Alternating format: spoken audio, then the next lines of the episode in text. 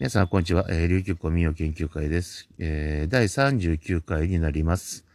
えー、今回はですね、あのー、三振だけとちょっととどまらないんですが、日本三味線なんか、まあ、全般的になんですけれども、えー、象牙の部品とかですね、まあ、三振で言うと邪秘なんかもそうなんですが、でもまあ邪秘の場合はまだそこまで行ってない。特に象牙、べっ甲なんかについてですね、最近ちょっと扱い量がすごく減っているということについてのちょっと事情、そこらについてお話をさせていただきたいと思います。えー、まず象牙というのはもともとですね、あのー、いろいろとまあ密漁とか、そういったものでまあ個体が減ったりとかですね、あと増えてきたと、場所がまあ結構アフリカでも、まあ、あるとはいえですね、未だにそういった密漁がまあ絶えない、そういった状況にあり、えー、いろいろと指定がかかってきつく、まあ、販売に規制がかかっていたりするところがありました。まあ、かゆう私もですね、あのー、もう9法になることになりますが、特定国際種事業者というものを一応登録をしていました。で、法改正がありまして、今度特別国際種事業者というものの登録というふうに名前が変わります。で、変わったというのはどういうことかっていうと、まあ、種の保存法というものが、まあ、改正されまして、よりちょっと、よりですね、管理とかそういった面で、えー、規制が厳しくなりました。で、まあ、いろんな事情があるわけです。で、まあ、日本三味線ですと、象牙の糸巻きの価格がまあ高騰してる。それとですね、あとあの、まあ、マンモス牙とかも厳密に言うと本当はこれ増加の牙ということで、丸ごとこれ指定がかかってはいたりするので、えー、マンモスの牙であるとかと言っても、やっぱりそれを扱うには、やっぱり特別国際種事業者というのは今後持っていた方がいい状態になるとは思います。えー、あとはナウマンゾウとかそういったものの骨材なんか使ってる場合もあります。ただまあ実用的な話として、象牙の場合ですと、まあ三振でしたらこのからくいですね、の先端部材とか、まあ先端じゃなくてもまあ中中間くらいからまあ作ってしまう人もいれば、あとは日本三味線用の割と細めな糸巻きを買ってきて、象牙の六角や面取りやうがらとかですね、そういったデザインのものを三振に削ってはめ込む。えっ、ー、と、そういったような風なことをするという場合が、まあ、奄美の方特に多い状態です。まあ、沖縄の場合ですと、まあ、白いジーファーが刺さってる白いかんざしですね。というのは、あの、まあ、葬式の時の昔の、まあ、女性の、あのー、まあ、チージーファーといって木の、まあ、白木で作ったかんざしさしているというのは、あの、葬式を表すということで沖縄では嫌われていたわけですが、奄美ではそういった風習が、まあ、特段あったわけではないので、まあ、あったわけではないとか過去にはあったんでしょうが、まあ、今までついてるわけではないので、まあ、ちゃんと、まあ、あの、そういった、まあ、おしゃれデザイン的なところで、えー、使われていたりするわけです。まあ、最近ですと、こう、一本物で出るものが高かったり、物の出物の量自体が減っていたりするので、まあ、あの、途中でですね、あのー、三味線にこう、去っているところあたりから黒炭のついで、で、まあ、折れたりした、あのー、象牙のえー、糸巻きなんかをジョイントしてですね、それを取り付けたりする方もいらっしゃったりします。まあそういったわけでですね、まあ象牙というのはあと歌口にも使ったりしますね。あと部品的には、あというと駒、馬ですね。そういったものにも使われたり、あとあのティーガード目、そういったものも結構、えー、装飾品として使われたり、あとまあ珍しい例になりますと、糸掛けそのものを象牙のブロックから、まあ、ゴロから掘り込んで、で、糸が、えー、通る穴などを、まあ、開けたりなんかして糸通したりとかですね。そういったりした装飾品なんかもたくさん過去には作られていました。しかし今ちょっとなかなか使える金額にもなければ、扱っている業者がなかなかいないというのが現状となっています。えー、これがですね、いろいろ事情はあんまりこれ、なかなか言いづらい、えー、ところが多々あるものなんですが、まあ、まあ、例としてですね、まあ、指摘されているところとしてはですね、海外からこれ指摘があって、種の保存法改正あったわけですが、まあ、三味線もあん、まんざら、まあ、関係なくはないなと思える点があるんですが、例えば津軽三味線とかその太沢三味線じゃなくても、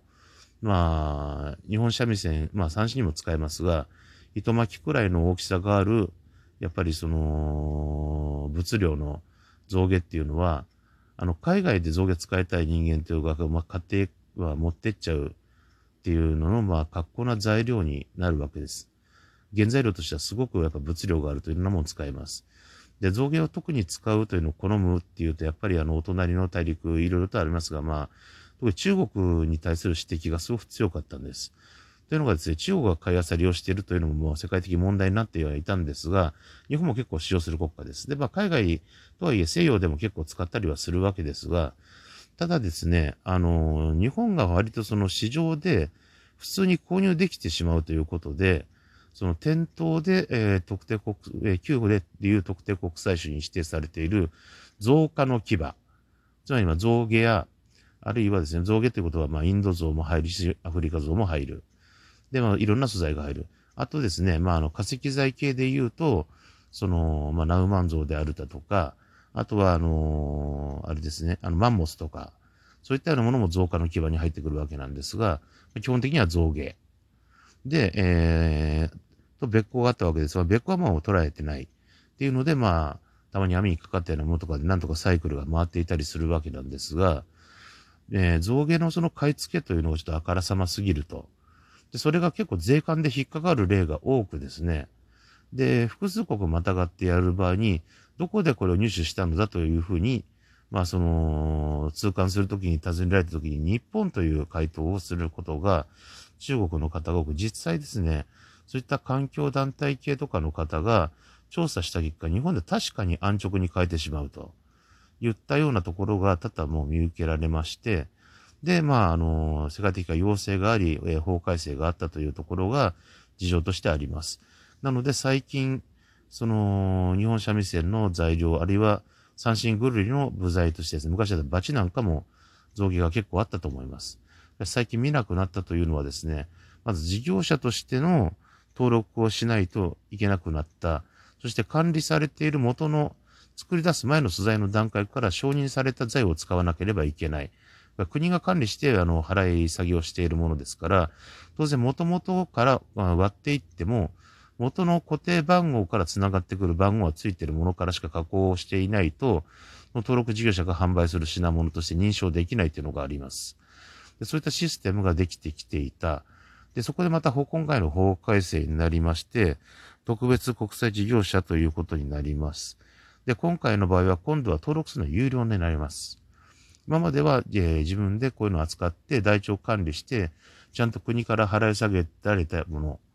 ですね。まあ国が、えー、アフリカ諸国などからその購入したものというのもの、えー、を、新材をも払い下げるというシステムを、まあ、作っていて、まあ、今運用されているというの、プラスアルファで、えー、飾られていたものや、国内出てきた牙前形であるものに関して、国に届け出をすれば新しい番号を触れるというシステムもあります。まあ、これは検査料必要になりますが、といったような事情もあり、まあ、あのー、やっぱりこの、今度お金かかってくるというのと、あとまあ罰則というのも結構厳しくなっています。なので、なかなか扱いづらい品物にはなってきたかとは思います。ただ、これ法令さえ遵守していれば、何ら問題がないものではあるわけですが、ただ今生きている、まあ大人である私たち世代としては、まあ三味線とか見たときに象牙部品っていうのを見たことがある人というのは多いと思うんですね。あの、三味線の糸巻きだったら真っ白、あるいは黄色っぽいものが刺さっている。これも象牙です。それと、あと、ちゃんとした演奏会で、それぞれそこそこの先生が白い駒をつけていたって言ったら大体日本三味線だったら象牙です。そういうまあ楽器であればですね、あの、そういう象牙を使わない、あの、津軽三味線、まあ、え、コマのトップ部分に象牙をあしらったりすることがありますが、まあ、基本的に竹で作っていたりとか、あとま地歌とかみたいに別行とかですね、あるいはその牛角なんかを使うところだとまず象牙は使われませんが、まあ、民謡三味線だとか、コータハウタ三味線の中では使うでしょう。あとはまあ、沖縄三振であれば、白や黄色っぽいやつの、えー、なんか骨っぽいやつで磨いた、えー、ものがあれば、それは昔だったら、ちょっと前だったらもう象牙のバチであることも多かったですし、あとちょっと高めの三振の、えー、からくりて糸巻きですね。このヘッド部分の白いところっていうのは造形で作られてることは結構多かったです。もう20年くらい前だったら普通にあったと思います。高めのからくりつければ先端は象牙と。でも今だとちょっとあったとしても、まあ個人的依頼なのか何なのかという話だったりとか、あとそういった申請をかけているってなると、私が知る限りだと、沖縄県三振政策事業協同組合さんが包括で取っているっていうことくらいしか聞いたことがないですね。あとはまあ楽器商組合とかにいるところのまあ事業者さんだったら、販売するときに、この特別国際事業者という、えーえー、届け出をし、えー、お金納付していれば、えー、今後できると思うんですが、ちょっと厳しくはなっています。なので、えー、増下とかの、えー、今後ですね、まあ逆を言えば、そういうのを扱っているところさえ見つければ、入手は割と難なくできるとは思います。ただ、あの、変な転売とかできなくなるので、それを点は注意してください。えー、ですが、まあ、